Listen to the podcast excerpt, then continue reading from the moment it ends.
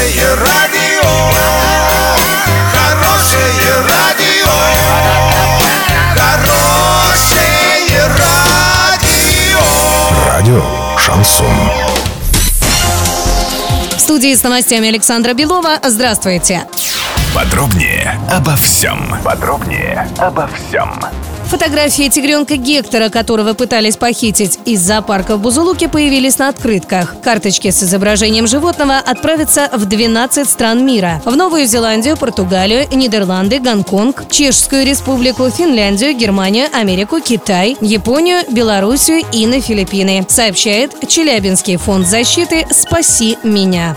В России заметили дефицит внуков. Об этом заявили в РЭО имени Плеханова, передают РИА Новости. По данным исследователей, число внуков сократилось в 6-7 раз. Опираясь на открытые данные, эксперты рассказали, что в 1926 году на 100 бабушек было 542 внука, но в 2019 году зафиксирован всего лишь 81 внук. Впрочем, исследователи отметили, что ситуация в ближайшее время может улучшиться за счет подрастающего поколения, родившихся в 2000 2000-х годах.